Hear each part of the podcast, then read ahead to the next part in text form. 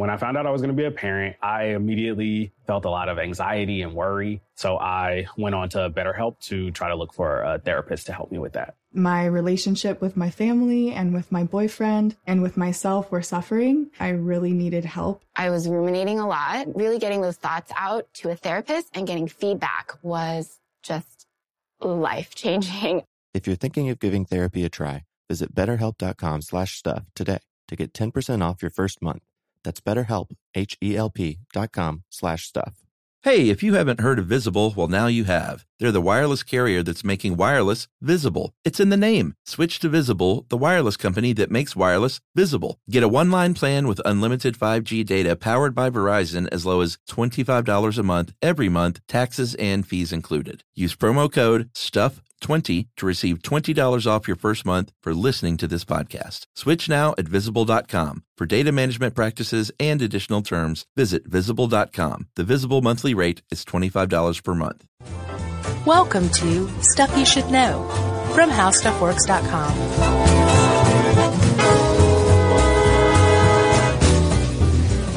Hey, and welcome to the podcast. I'm Josh Clark. There's Charles W. Chuck Bryant, and Noel is with us again, which means it's Stuff You Should Know. Sounds like you just fell off a cliff. I did. That would have been good for the cliff diving episode. Remember that one? Oh, man. That was interesting. You have parents, Chuck. I do. Who were both educators. Yeah. Right? Sure. Dad principal, mom teacher. Yep. And I was wondering while I was researching this, because we're talking about homeschool today. I wasn't homeschooled. You weren't homeschooled. No. In a way, you were homeschooled because I went to my dad's school. Right, exactly. Yeah. But I wondered, like, if you were raised with any kind of opinions one way or another on homeschooling because of both your parents' professions. No, not at all. Because when I was in school, and when you were in school, it wasn't super popular. Well, it may have been illegal for in a lot of places. Yeah. I guess that's a good point to bring up. Schooling, education history 101.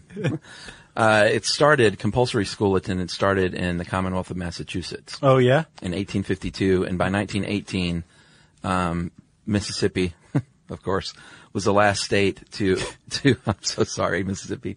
It was the last state to demand compulsory attendance by law. Yeah. And then for many years it was that way. Like you had to go to school up until like what, was it the 70s?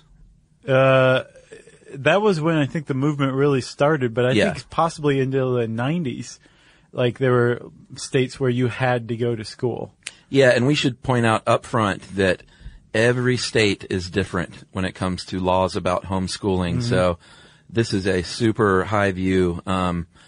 We would have to do 50 podcasts to really get into the nitty gritty of the finer points of homeschooling in each state. For sure. So yeah, we're going to do an overview, but you are right. Like homeschooling wasn't around until like they started to really, there was a group of grassroots people who got together and started organizing, and got homeschooling laws passed. Yeah. Apparently they were trying really hard to get the Supreme Court to rule on a case, a homeschooling case, once and for all that would give it some sort of constitutional or federal protection that may lead to like a federal law or mandate, but they haven't gotten to that point. Instead, it's just been state by state, which That's is right. fine. Very few kids go to school intrastate, right? Yeah. Or interstate, I should say. But there's no federal legislation. It's like you say, all the states have different laws. They all have homeschooling or allow for homeschooling, which is pretty amazing in and of itself, considering in 1970 it was illegal. Yeah. And hold on, let me say one more thing too, Chuck. There's an article out there called A 500-Year Moment. Yeah. It's on a new magazine called Muria, Mooria, and the article was written by a guy named Dougald Hine, who is an awesome thinker who I believe is Scottish. Yeah. I've only seen him online. But this is an amazing, best article I've read in years as far as content goes. Yeah. But one of the things he touches on is compulsory education and the history of it and how it was used to basically turn children into responsible, unquestioning little drones. Yeah. And this is what originally gave birth to the homeschool movement. Yeah, like I want to be more in control of how and what my child gets educated with. Exactly. Because that's what free public education does. It indoctrinates your children.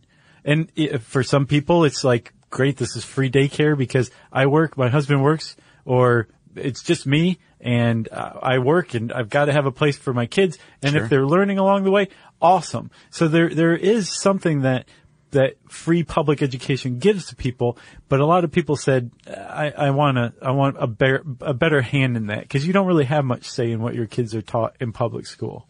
Yeah, there are polls conducted, and generally states like to keep track of why you are homeschooling so they can theoretically, I guess, get better at their public schooling. Uh-huh. So in most states, when you apply to homeschool, you have to give a reason. And this study was actually from a while ago, but I saw a recent one that the numbers are pretty close. So I think the reasons are fairly consistent. About 30% or so say it's out of concern about the environment of the school. Right. About 30% are for religious or moral reasons. So they could, a lot of Christians are up in arms about the secularization of schooling over the years. Yeah. And they want to be able to teach their kids stuff from the Bible and stuff, regular like curriculum. Yeah. And then about 16% because they're dissatisfied with the instruction and either the curriculum or the teaching. Right. Like I don't think they're getting a good enough education, essentially. Right. If I put my kid through this meat grinder, I don't think they're going to come out as smart as I want them to be, so I'm going to teach them myself. Yeah, and this is not an indictment of teachers or public schools because, boy, we know how hard you people work and what you're up against. Yes, but I went to public school and I just used the word myself. Yeah, but you're a big shot podcaster. Yeah, that's true. A couple of sort of not so fun things up front about taxes, because I started wondering, if you're homeschooling your kid, A, do you get tax breaks because you're buying this stuff, the curriculum, and B, do you have to pay taxes, education taxes, for your kid that's not going to public school? So since there's no federal law requirement or mandate or anything regarding homeschooling, I would guess you have zero tax break on the federal level, but probably on the state level in some states you would, right? Boom. Federal government doesn't offer anything right now. Some states, I think Illinois, Louisiana, Minnesota, offer tax credits. You can write off a lot of stuff. Mm-hmm. I think in Louisiana specifically applies to 50% of eligible expenses during a year up to $5,000 per kid. Oh, that's a nice break. Yeah, it's not too bad. Well, plus also, you remember there was this huge movement to get tuition vouchers given to kids to go to private school, like lower income kids, to get more of a mixture of people in private schools. Yeah. Apparently, in some states, you can take that voucher and just use it to fund your homeschool. Yeah. So that's actually opening up the homeschooling door for a lot of people who didn't have that opportunity before. They just couldn't afford it one way or another. Yeah, and things are changing every year. So this will be out of date a year from now. Yeah. I know Ohio had it on the docket to consider, they were voting, I think, to decrease property taxes if you were a homeschool home. But I couldn't find, sometimes it's hard to find where these Senate bills, sometimes they just seem to disappear. Yeah. Which that means they haven't been voted on, I guess. No, I think that the people the senators really rally behind them around election time, and then they get reelected, and they're like, I have kickbacks to go get. Can't be bothered with this stuff. That's disappointing. And then California is one of 12 states where homeschooling is considered a private school exemption. So you're sort of your own private school in the state of California. You don't pay property taxes or anything like that? I'm not sure about that for taxes, but they basically consider you part of the private school pool in 12 states. That tax thing, though, too, is a real reason there's a tug of war between homeschool people and public school administrators. Mm-hmm. Because for every pupil you have in your school, you get X number of federal dollars. Oh, yeah. I didn't know that. You start to lose kids to homeschool, then you're losing federal funding and your whole school suffers, because it's not like that money covers that kid down to the penny. Yeah. It frequently goes over, and you can use that for the school and for all this other stuff. So there's I don't want to call it a vicious cycle, because it's not like That's a pretty good term for it, actually. The public schools are perceived as failing in their mission, so they lose students. And by losing students to homeschooling, they lose funding, and so they are doomed to fail even further in their mission. So that's a pretty vicious cycle now that I think about it. Yeah, but they the real truth is there aren't that many kids that are homeschooled still. No, it's about like three something? Is that what you got? Yeah, I saw a more recent one. I got anywhere from 1.7 to 2 point something, but... Oh, I thought you were going to say percentage. Yeah, I saw 1.77 million. Yeah.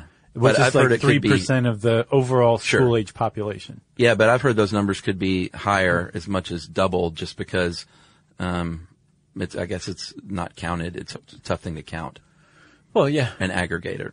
Or maybe no one cares enough to do so. Or school districts have a lot of reason to fudge numbers on the lower end. Yeah. It's true. But that's up about 20% from just like 7 or 8 years ago. Well, that's actually double from 15 years ago. Yeah. So there's a very steady increase, and I think the reason that it's increasing, I mean, doubling over 15 years is pretty significant. Like even what's it going to be like in 50 years? Right. And I think the reason that it's just picking up steam and it's spreading more and more is because the more people that have done it, because the people who originally started homeschooling had to figure all of this out on their own, and there were very few homeschool textbooks available, very few resources, very few websites, very few groups. So the more people that tried it and were successful and built momentum, now homeschooling is not some scary, weird thing that parents who only let their kids watch PBS do. Yeah. It's like a viable option for a parent who is considering where they want to send their kid to school. Yeah, my brother and his wife homeschooled their kids for a couple of years. Yeah. And how'd it go? It went great. Because it's my brother, he built a full-on classroom in his house. I'm quite sure. It was awesome. And, we'll get into it, but it's something that you should treat like that. Yeah. And they eventually went back to public school because the kids wanted to. Yeah. But, it was great for a couple of years, I think, for everyone involved. So let's dig into this, Chuck. Like, what are the considerations? I mean, this isn't something like you just hit upon it. This isn't something you take lightly. No, not at all. So, Chuck, let's dig into it and figure out what the considerations are, because you just hit upon it. This isn't something to take lightly. We'll do that right after this. All right, game off. Let's pause here to talk more about Monopoly Go, because in Monopoly Go, you can team up with your friends for timed tournaments where you work together to build up each other's boards. It's very nice. That's right. And the more you win together, the more awesome prizes you unlock. And there's so much to get. I'm talking about unique stickers that you can trade with friends to complete albums for big prizes, cool new playing pieces to travel the boards with, or hilarious emojis for taunting friends when you smash their buildings or heist their vaults. Plus, Monopoly Go feels new and exciting every day with constantly changing tournaments and challenges, like digging for treasure or a robot pachinko machine. And there's always new timed events that help you win big, like massive multipliers for everything you win or rent frenzies. That's right. There's always something fun to discover in Monopoly Go. So get off the bench and go download it now for free on Google Play or the App Store. Game on.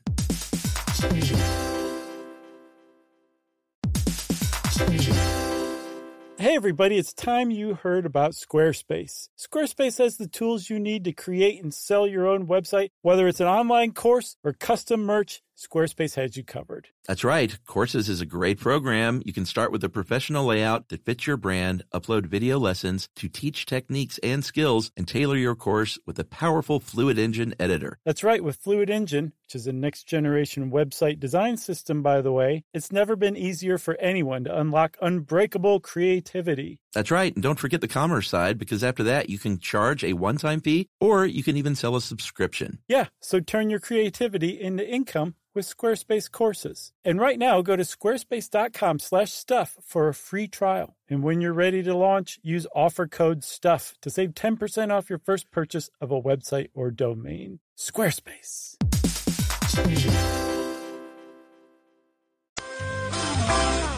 You're right, Josh. As you said before the break, it is not something to take lightly. You want to do a lot of research beforehand and ask a lot of tough questions of yourself, of your child, and maybe get some good books. There are a few recommendations here in this article. Real Life Homeschooling by Rhonda Barfield tells a lot of stories about homeschooling families, which can help. Yeah. Homeschooling for Success by Rebecca Kalkendorfer And Elizabeth Kana is another going to check out, and The Homeschooling Almanac by Mary and Michael Leppert. Right. And there are scores and scores of more books. Yeah. But read some of those. Start thinking about it. Can you afford it is the first question. Well, the first question, I think, is why. Well, yeah, good point. Why do you want to do this? Yeah. And Catherine Neer, who wrote this article, How Homeschooling Works, says, be as explicit as you can be. So use a lot of curse words in your answer to yourself. But you have to wonder why. And that's probably a pretty easy question for most parents who are considering homeschooling to answer. Yeah, you probably got that reason already in your head. Right. But if your answer is like, because I don't want to let my child out of my sight ever for the rest of his life. That's not a good idea. Maybe you should talk to some other people about that idea and see if they can talk you out of homeschooling. Yeah, that's a good point. The next question that I alluded to is, can you afford it? Because there's a couple of expenses.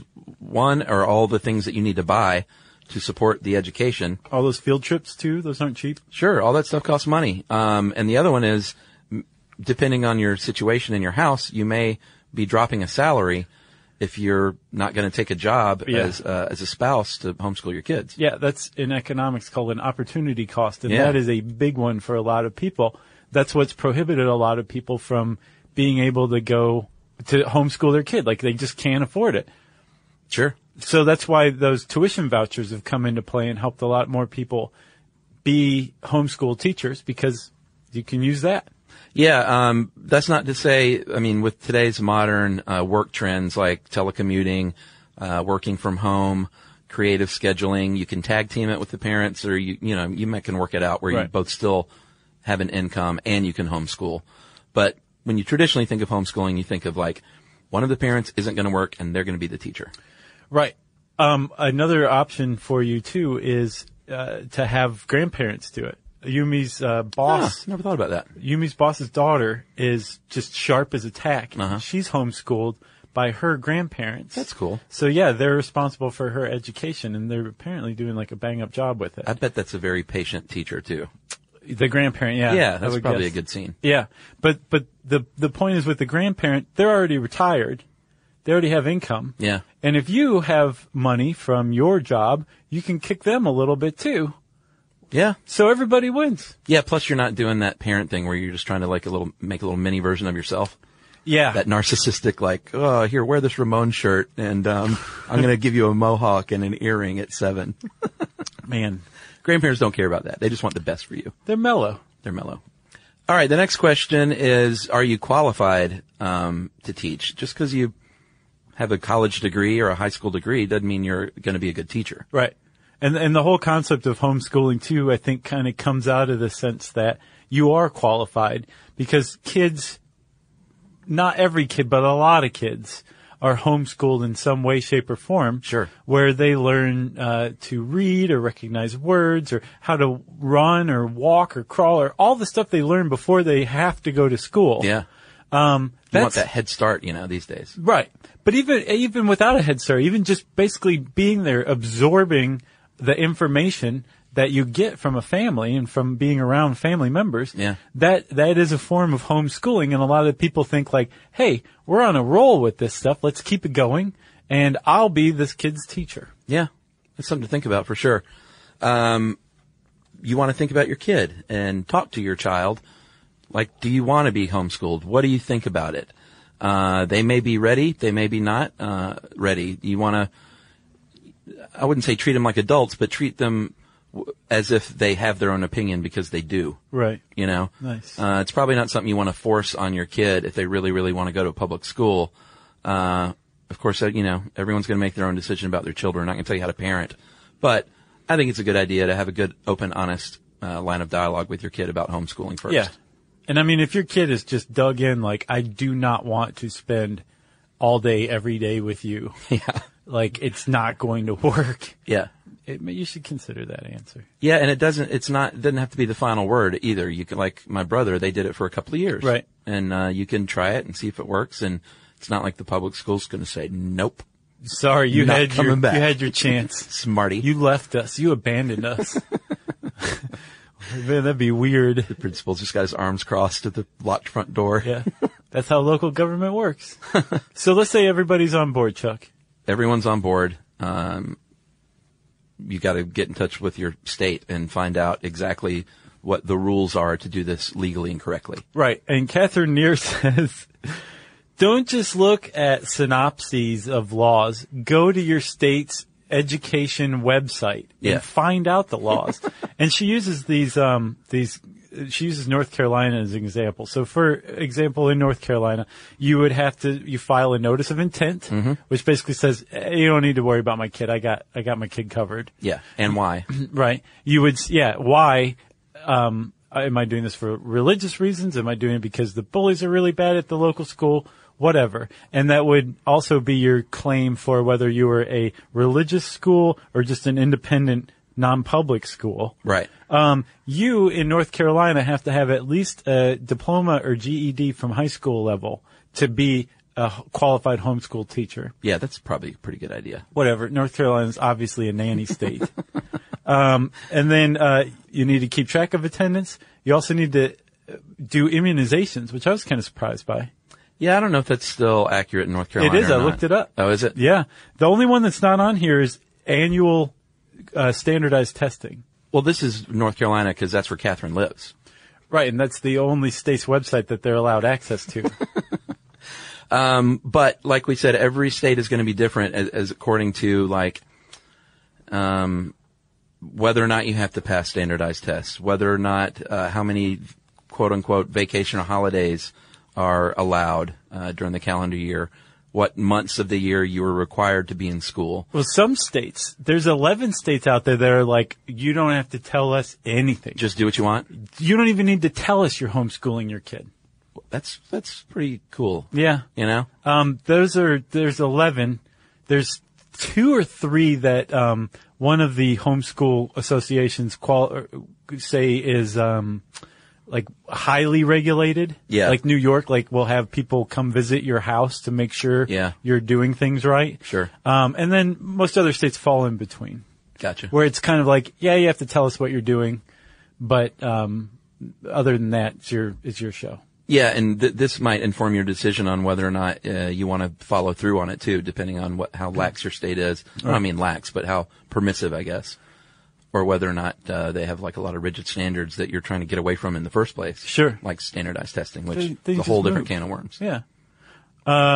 So if you've got this figured out, like I think if you're thinking you can homeschool your kid, you can probably navigate your state's regulations. Yeah, if you can't, or let's say the other way, if you can't do that, you probably shouldn't homeschool your kid. I think that's a good point, Chuck. Yeah. So you've reached this point where you're like, okay, my kid's excited, we've chosen our school mascot, we've gone over the state's website together. We've agreed, yes, now you have to get immunized, whether you like it or not, because we're doing a homeschool in North Carolina. What teaching method should we use? And this is a pretty big, it's a big decision, but it's also one that is not a final decision, like even the decision to homeschool. It can change and evolve, and apparently with most people it does. Yeah, it's weird to say that, but I totally agree. I think it is the most important decision you can make, but don't freak out because it's not written in stone. Right. You can evolve your teaching method according to what works. Right. The traditional approach, Catherine points out, is when I just want to school my kid at home. I'll use the state's curriculum, I'll get all their books, and I'll kind of try and mimic what goes on at the public school in my home. Right. Or I'll get all of my sources from Oral Roberts University's curriculum or whatever. Yeah. But it's like, I imagine your brother's house was, you walk into this special room and it looks like a classroom or at least all the stuff that's going on is what you'd find in a classroom too.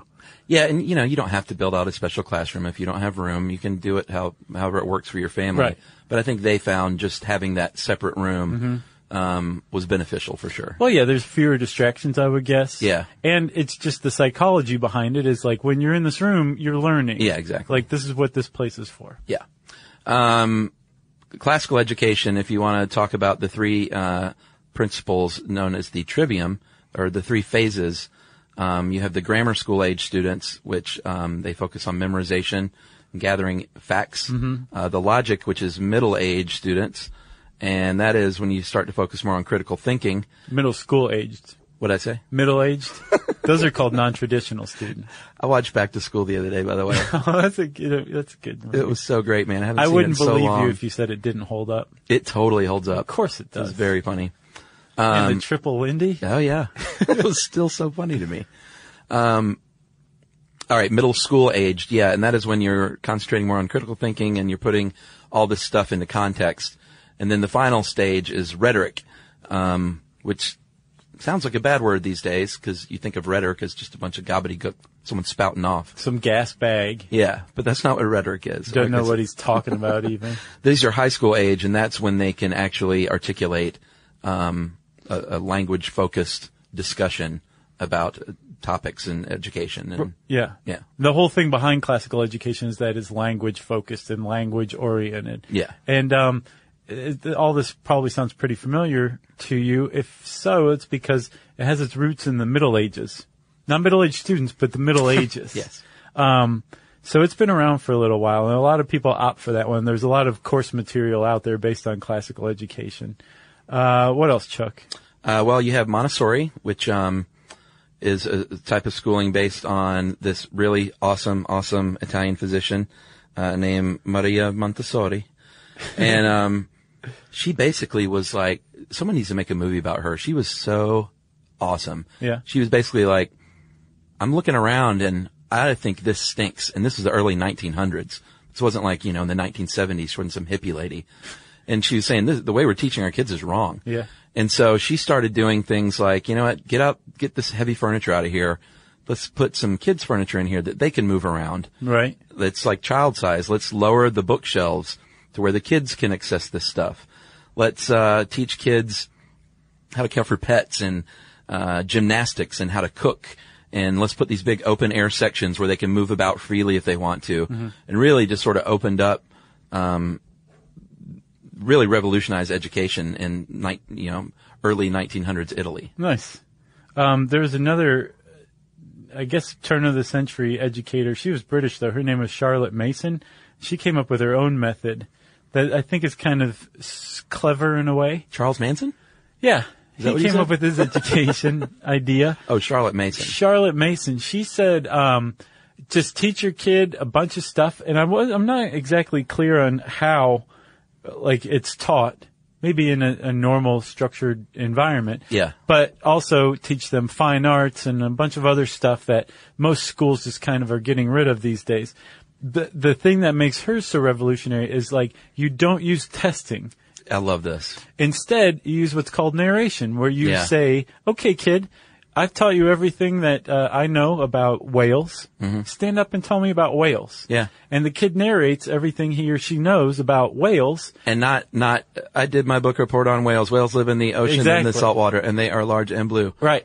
Because, like, I guess you probably wouldn't be able to have notes because you're not really narrating. Yeah, they have to understand it in order to talk about it. Exactly. That's the whole key, is that to narrate something, you have to understand something. Of course, you could be like a complete BS artist, which is kind of awesome in and of itself. I mean, your kid has got some skills. Right. And another... those are creative skills. Yeah. But Charlotte Mason's point was, if your kid can stand up and tell you about whales in a smart, intelligent way, then your kid has learned about whales. Yeah, that seems like a pretty cool notion, if you ask me.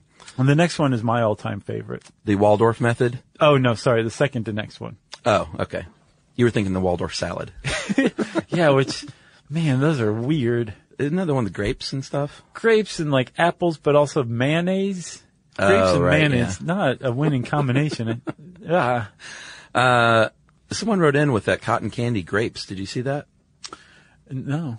She said that they had them at Whole Foods, and they are grapes that taste like cotton candy. Weird. Isn't that crazy? Those are called mutants. The Waldorf method is based on Austrian scientist Rudolf Steiner, and he has the concept of educating the whole child, basically concentrates on creative topics, fine arts, painting, music, drama, foreign language, gardening, sewing, things that you are, like you said, are kind of going by the wayside in a lot of public schools these days, sadly. But then you build upon these things based on the kid's age that determines what the kid's studying at any given point in time. Yeah, so if you've ever heard the head, heart, and hands method, that is the Waldorf method. So here's my favorite one, the unit studies method. Oh, yeah. I like this one. I thought it was kind of cool. It's a little vanilla, but it makes sense to me. Basically, you choose a topic or a theme, and you stretch it out over, say, like a week or a month or a semester or whatever. Uh-huh. And the theme is, say, pirates. Okay. And then you use pirates to investigate, or you investigate every aspect of pirates using math, science, history, documentaries, projects, like all visits to like a pirate ship if you're in the San Diego area, all that kind of stuff. So sort of finding the individual lessons within a topic. Yes. Like you can teach economics through talking about pirates. Exactly. Or history. Yes. Or like all those things you were mentioning. Yes. Yeah. And so in the end, you fully get pirates, but you also get a really good understanding of how everything has all these different aspects and components to it that come together and form a whole. It's our like trade. Yeah, it's what you and I do. Yeah, absolutely. Like we take that whole and break it apart. I think that's why that appeals to me so much. Yeah, I was right there with you on that one. Then you have unschooling, which they call child-directed learning or natural learning, and this was originally used by author John Holt, and this just sounds like kind of but basically let your child learn how to manage their time and run the show. Yeah. Which is really super interesting. He was one of the early homeschool activists. Oh, was he? That was like agitating in the early 70s. Agitating? Uh-huh. So your kid is still learning and you are still teaching and guiding. But they interviewed Catherine, I don't know where she got this quote, but one of the unschooled students has a really great quote. "I'm planning what I do, so I have an overwhelming sense of commitment to what I'm doing. Instead of being told what to do and when to do it and simply being shuttled back and forth from activity to activity, I get to choose." So your kid is learning planning and logistics and scheduling, and this seems like a really good real-world way of teaching.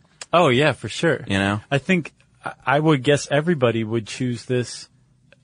The problem is a fear that accompanies this of like, what if your kid's committed to like eating Captain Crunch and doing Jack all day? Yeah. What do you do with that? You know? Well, then they're not a good candidate for unschooling. Oh, yeah, that's a great point. You know? Great point. Like, I think you only do this if your child is a good candidate. And that way your kid's like, you know what? I want to do science experiments all day. Right. Or I just want to go to the library and read today. Yeah. Then go for it. But part of the key to unschooling is the kid isn't like, so take me. It's, and I noticed that you have a slot in your schedule where you could take me to the library and then you could pick me up 2 hours later. Let's work this out. And then you go, hey, don't get smart with me. Right. Don't point to your imaginary watch. You're not wearing a watch. Can't even read time yet, kid. How do you know when I have yoga? 'Cause it's on the fridge. I would imagine you'd have to have a family schedule of stuff on the fridge for unschooling. Yeah, I think that's pretty smart anyway. And then after that, Chuck, you have to figure out what kind of learner your kid is. Yeah, well, there's also the eclectic method, which we didn't mention. And that is just sort of a cornucopia of all these different methods kind of cobbled together. I guess that's the best way to say it, right? Yeah, and apparently most parents who are new to homeschooling start off their kid with a much more rigid structure method. Mm-hmm. And then apparently by like year 3, it's much loosey-goosey. Yeah. Much more loosey-goosey. Or laid back, I guess, is a better term for it. Sure. But it's not necessarily just unschooling or just this. It's probably along the lines of the eclectic method. Yeah, that makes sense. And like we said, you're not locked into any of these. You got to find out what works for your kid. And a good way to start is before you start figure out what kind of learner your child is and what kind of learner and teacher you are, maybe. Yep. You want to figure out, apparently, if your kid is one of the 4, there's 4 modalities, I guess is what it's called, of learning. Yeah. There's visual, auditory, tactile, and kinesthetic. And visual learners basically like you see things and you get it, whether it's a pie chart or a drawing or a photo or something like that. You see. You learn through seeing. Yeah. So that's visual learning style, and that's pretty common. Yeah. Auditory, obviously, is going to be listening and speaking. Mm-hmm. It's akin to the Charlotte Mason method. Yeah. Tactile has to deal with touch. It does, and I was wondering which one would have to do with, like, writing stuff down, because that's how I remember stuff, sure. And how I get it in my head is through writing or typing it out, and apparently that falls under tactile. Oh, yeah? Doodling, too. People who doodle are tactile learners. I think I'm a much more visual learner. Yeah, I get it when I see it, too, but it doesn't. I don't get it until I write it myself. Actually, I'm a combination between visual and kinesthetic, because kinesthetic is... really being involved. Like, she's the example of a sailboat. If you want to teach a kid about sailboats, take them sailing. I know. To research for this episode, you went and sat in on a homeschool class for a couple of weeks. I did not. That's the method, isn't it?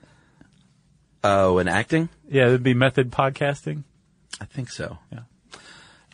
If you have, once you figure out what kind of learner your child is though, you're going to have a good, and those aren't the only teaching methods that we mentioned, but those are some of the leading teaching methods for homeschooling. Yeah. But you're going to have a good head start on figuring out a good place to start, and then just observe, go from there, do the eyeball test, as they say. And if things seem to be working, then great. So there's one huge thing that's still outstanding, Chuck, and that is that a lot of people worry that if you take your kid out of school, even a crummy school, but that standard course that a school provides, then they're going to have a harder time getting into college. And most homeschool resource places say, no, if anything, your homeschool kid is going to have an easier time getting into college because it'll be more well-rounded, probably smarter.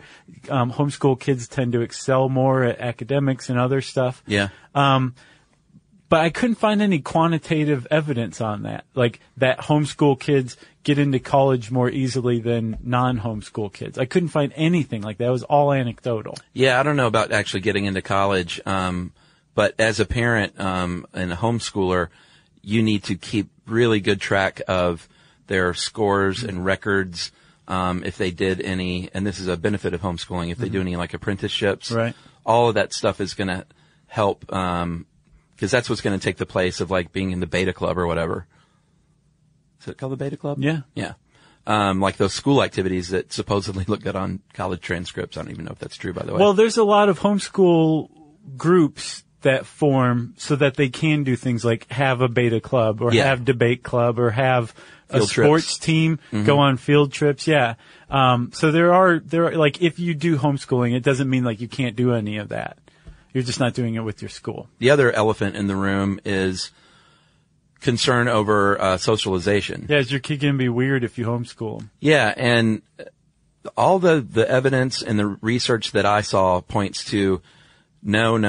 Your kid is not going to be weird, and they're probably going to be better for the real world because they aren't like you said, trapped in a school of peers. Constantly worried about what their peers think and being judged or trying to fit in. Yeah. They're kind of doing their own thing. This great article, and of course this is from a homeschool advocate, so it's pretty one-sided, but it's called Socialization, Homeschoolers Are in the Real World. And it was by Chris Klicka. And his notion basically is that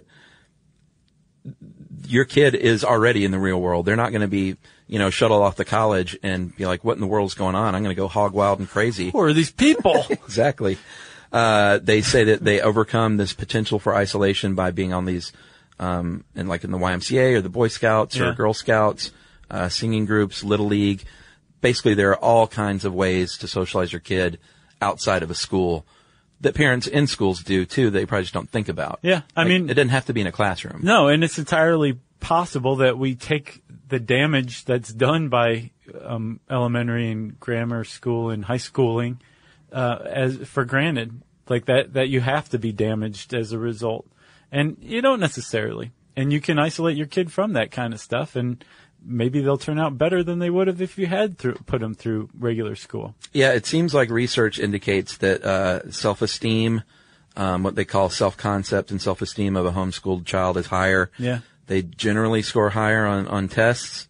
This one guy, what's his name? Smedley. Thomas Smedley.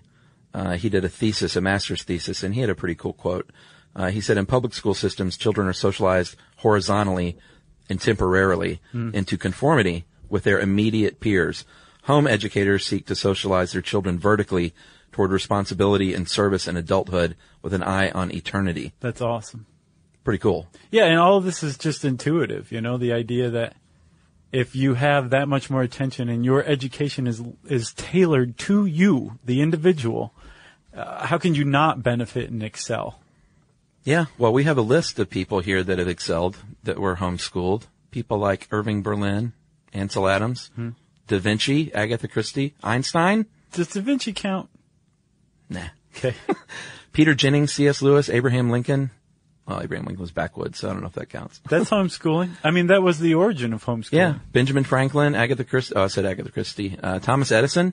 And our colleague from Stuff Mom Never Told You, Kristen Conger, was homeschooled, and you're in for a treat because right after this message break, we're going to get Kongs in here and we're going to talk to her. Stuff you should know.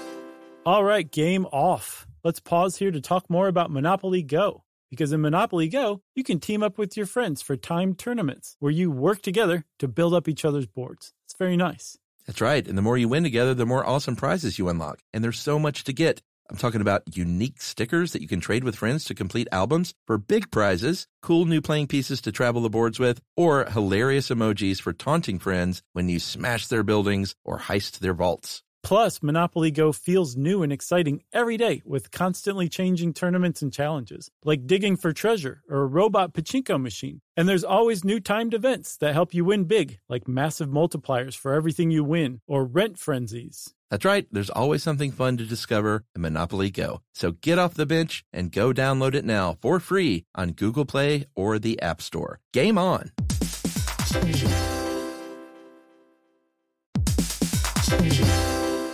You know, true love is always being excited from the first moment you see one another, and every time after that. It's taking long walks together in the summer, or gazing longingly into each other's eyes, and watching their tail wag when they chase a squirrel in the yard. Well, the Pedigree brand asked about believing in love at first sight, and honestly, the answer is yes. As everyone knows from listening to this show, we have pulled all of our dogs off the street that Emily and I have had over the years, either right off the street or through a local shelter and working with them, and they've all become valued family members, and we think they've appreciated it too. Yeah, Chuck, there is a Pedigree loyalty survey that found that 90% of first-time dog owners report having a dog improved at least one of their relationships, and 80% of first-time dog owners are overwhelmingly more likely to have made at least one new connection as a result of getting a dog. And 95% of all dog owners say that the bond they have with their dogs is closer than they ever expected. Not a big surprise. That's true. We all know that adopting a dog can lead to a lifetime meaningful connection, and real love can exist between a pet and a pet parent. You got that straight.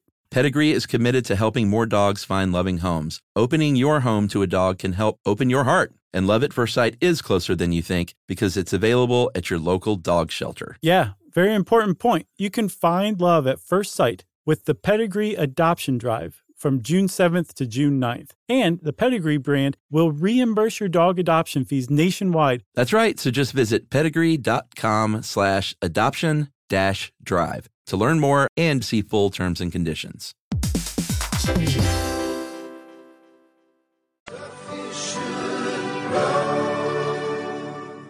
Okay, we're back. And we have a third person in the studio. Stuff Mom Never Told You, Kristen Conger. Hey, guys. Thank you for joining us. Thanks for having me. So we were doing this show on homeschooling, and obviously, Obvi, you came to mind because you were homeschooled. Yeah, I was homeschooled from 2nd through 8th grade. Oh, wow. Yeah. Well, just give us a little background. We kind of want to know why you guys made the decision, who taught you, and just sort of how it went down, what methodology you guys used. Yeah. Okay. So in terms of the why, we were a little bit of the hyper-religious family who wanted a little bit of sheltering from secular education. Okay. So there's that. We kind of fit that homeschool stereotype, which still persists today. Sure. But there was also a desire on my parents' part to provide a higher quality education than they thought we would get in public schools, because my mom at the time was teaching in public schools. Oh. And she did not like what she saw, and she was like, I can do better. She said, we stink. Yeah. He was like, I am doing a terrible job, so I will try this on my children. Yeah, I want to focus that on you. So your mom was a public school teacher. What grade did she teach? She taught high school. Okay. Yeah. Did she quit her job to teach homeschool to you? So my mom stayed at home with my siblings and me full time for the first 2 or 3 years, and then she actually went back to work teaching once we were a little bit older and had the hang of things, which might sound wildly irresponsible, but we stayed on task easily, and she had assignments for us every day. And since she taught, she got home from work by the early afternoon anyway, so it was minimal lack of supervision, but my siblings and I were so well behaved, mm-hmm. and she was so good at organizing and leaving us tasks to do that we would just kind of do our schoolwork while she was gone. No way. Wow. Yeah. Wow. That is awesome. I don't know if that was legal, yeah. but... Who cares? Did she yeah. chain you to anything while she was gone? She didn't need to, Josh. Huh. That's the wow. thing. I was just that good of a child, and I loved reading. Wow. Were you the oldest? Youngest. Oh, the youngest. Okay. Yeah. So. Brothers, or you have a brother, right? I've got brothers and sisters. Okay. Yeah. So one thing I've been trying to figure out, we've been talking about homeschooling. This is the end of the episode. There don't seem to be any drawbacks to it. Like, was there anything negative about homeschooling that you encountered in your experience, or was it all just good? For the most part, it was really great. I think it worked well for our family. It worked really well because my mom knew what she was doing. We yeah. had formal textbooks. She, formally taught us. And even though I probably made it sound like she just let us run wild all day, we would sit down every day and do schoolwork one-on-one with her to check over tests and work and stuff like that. So she kind of used the method where you basically take the school's curriculum and just try and replicate it out of the school. What's that called? Structured? Sort of. The structured homeschooling or school at home? Yeah. I mean, she hand-selected all of our curriculum. Oh, okay. And put together lesson plans for all of us. So it was even more intensive gotcha. Than something like that. But she had the background to be able to do that. And as far as drawbacks go, probably the biggest one was just the socialization factor. Yeah, so that is a thing. Yeah, we talked about that, and I saw a lot of research that says, that's sort of a non-issue these days. There are so many ways to socialize your kids outside of a classroom, and you may be doing your kid a favor by not having them in a classroom. But these were written by homeschool advocates. That's true. Well, there were absolutely social outlets that we had during homeschool. For instance, I played on a soccer team. I mm-hmm. took ballet. We went to church, so we had youth group activities and things like that. And especially in elementary school and middle school, I don't think that I really missed out that much socially. Right. When I started high school in what we called regular school, much to my mother's chagrin. There was a little bit of a transition simply of having to deal with kids, peers, day in and yeah. day out in a more intense way than I ever had before. Right. And there are still some socialization factors I think I'm trying to figure out at almost 30. Oh, really? Oh, no, I mean, I joke, but... Sort of. Sure. I mean, on the one hand, I'm really grateful that I did not have to go through middle school because everyone I know who went to middle school, that sounded like a horrific and confusing mm-hmm. time to be in yeah. school. But there were some humps here and there because my concept of school and social life and getting along and even high school dating and all of that was largely just based on TV and movies. So the Brady Bunch method? I had a few missteps. Yeah. Interesting. Well, why did you eventually go back to school? How did that all work? Well, there was a decision on my parents' part, largely because I was the youngest in my family. So by that time, I was the last one at home. It would have just been me by myself. And they could yeah. kind of tell that I was sort of jostling for a little bit more. So. Plus your mom was done. She's just done. She was so tired of me, Josh. She was like, I've had it with you. Not really, my mom. So you were the last kid, so it was basically just kind of felt like the right time? Yeah. So did your older siblings graduate from high school through your mom's homeschooling? Two of my siblings graduated homeschool. So that was a little bit of a sticking point when I got to go to real high school. Oh, they were jealous. Oh, yeah. Maybe a little bit. So I got to go to spring break. I got prom. My older sister and brother did. But I mean, is that the dream of all homeschool kids to go to regular school, or is it like when you're in homeschool, you're kind of like, I have it way better than my peers in high school? Well, first of all, I don't want to speak on behalf of all homeschoolers.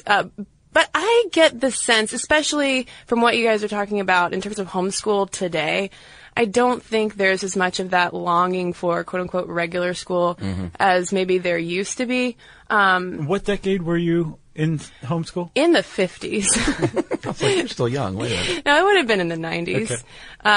So I think it has a lot to do with age. Probably for elementary schoolers, middle schoolers even, who cares? Elementary school homeschool was awesome. Yeah. I could hang out in my PJs. I could go play in my fort when I wanted to. It's like work from home now. Exactly. I could do my math in the woods if I really wanted to. But I think once you get older, you just naturally want to start sort of finding your place outside of the home a little bit more. What about your siblings that graduated homeschool? What did they go to college, and what was that process like? They went to college. It was a little more challenging for them with, I think they had to take the ACT and the SAT and perhaps some SAT 2s. Ooh. Because there are SAT 2s and they are a bear.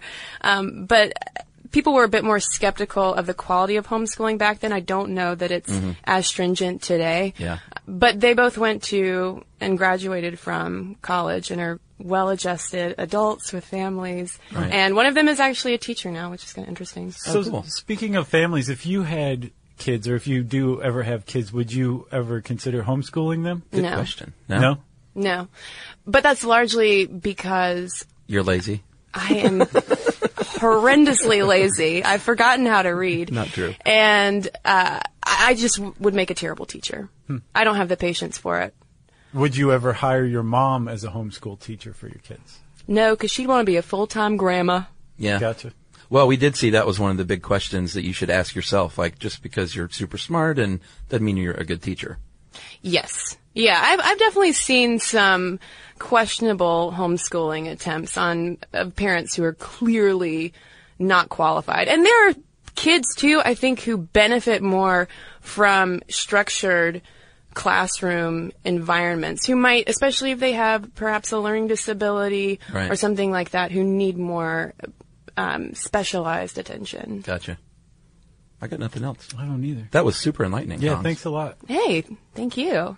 And you can catch Kristen and her colleague Carolyn every week. What day does Stuff Mom Never Told You come out? Mondays and Wednesdays. On iTunes, on your site. What's the website? StuffMomNeverToldYou.com. Appropriately enough. Thank you for joining us, Kristen. Thanks again, Josh and Chuck. And if you want to know more about homeschooling, you can type those words into the search bar at HowStuffWorks.com. And since I said search bar, it's time for the listener mail. All right, Josh, I'm going to call this Crop Circle email. Just listen to the Crop Circle podcast. I was particularly amused to hear you take a romantic view on overhearing people conspiring to make crop circles in a rural English pub, because I am from Salisbury, Wiltshire, a mere 10 miles from Stonehenge. That's the epicenter. It is. One of my favorite pubs in Salisbury is called Wyndham Arms. What's special is they have a very, very local crowd. Secondly, the pubs brew their own ale, one of which is called Crop Circle. Huh. If you let me know your shipping address, I'll happily send you some bottles of it. Oh, boy. Oh, yeah. I was quite excited to hear you mention my home county, of Wiltshire, and I thought I'd share a local legend. The collective nickname people from here are moonrakers. Now, once upon a time, long ago, there were a group of bootleggers making illicit booze somewhere in North Wiltshire. These guys were walking along the road and with their wares. All of a sudden, here comes the custom officials. Thinking quickly, they place the booze in a nearby pond. The custom officials hear the racket, investigate, and they see these guys in the pond, ask what they're doing. The Wilshiremen notice the reflection of the full moon in the pond and say to the officials that they were just trying to get this giant cheese out of the pond. The officers supposedly looked at each other and said, "Hey, look at these stupid yokels. That's no cheese. They're trying to rake the moon." So that's where Moonrakers came from. Is that where the James Bond title comes from? I don't think so. And that is from Chris near Stonehenge. Thank you, Chris. Nice. Thank you very much, Chris. We appreciate that. Yeah, we'll send you the address because I would love to drink that beer. Oh, heck yes. I'll send you the address, too. You'll get it at least 2-3 times. Yes. If you want to send us some beer, we would love that. You can tweet to us for some weird reason about it to SYSK Podcast. You can join us on Facebook.com/Stuff You Should Know. You can send us an email to stuffpodcast@howstuffworks.com. And, as always, join us at our home on the web, stuffyoushouldknow.com.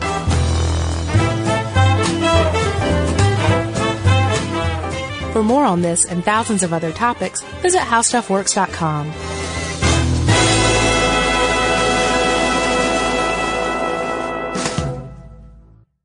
Are you thirsty? Well, Richards Rainwater is caught clean before it even hits the ground. Rain is naturally pure, so there's no need for harsh chemicals or additives. Richards Rainwater contains no chlorine, no forever chemicals, no microplastics, no nothing. Enjoy the smooth, clean taste of still rainwater or the cold pressured bubbles of sparkling rainwater. Just visit richardsrainwater.com to find a retailer near you. That's richardsrainwater.com. And for a coupon, text STUFF to 251-292-8887 and receive $2 off a 12-pack case of Richards Rainwater. Hey, if you haven't heard of Visible, well, now you have. They're the wireless carrier that's making wireless visible. It's in the name. Switch to Visible, the wireless company that makes wireless visible. Get a one-line plan with unlimited 5G data powered by Verizon as low as $25 a month every month, taxes and fees included. Use promo code STUFF20 to receive $20 off your first month for listening to this podcast. Switch now at Visible.com. For data management practices and additional terms, visit Visible.com. The Visible monthly rate is $25 per month.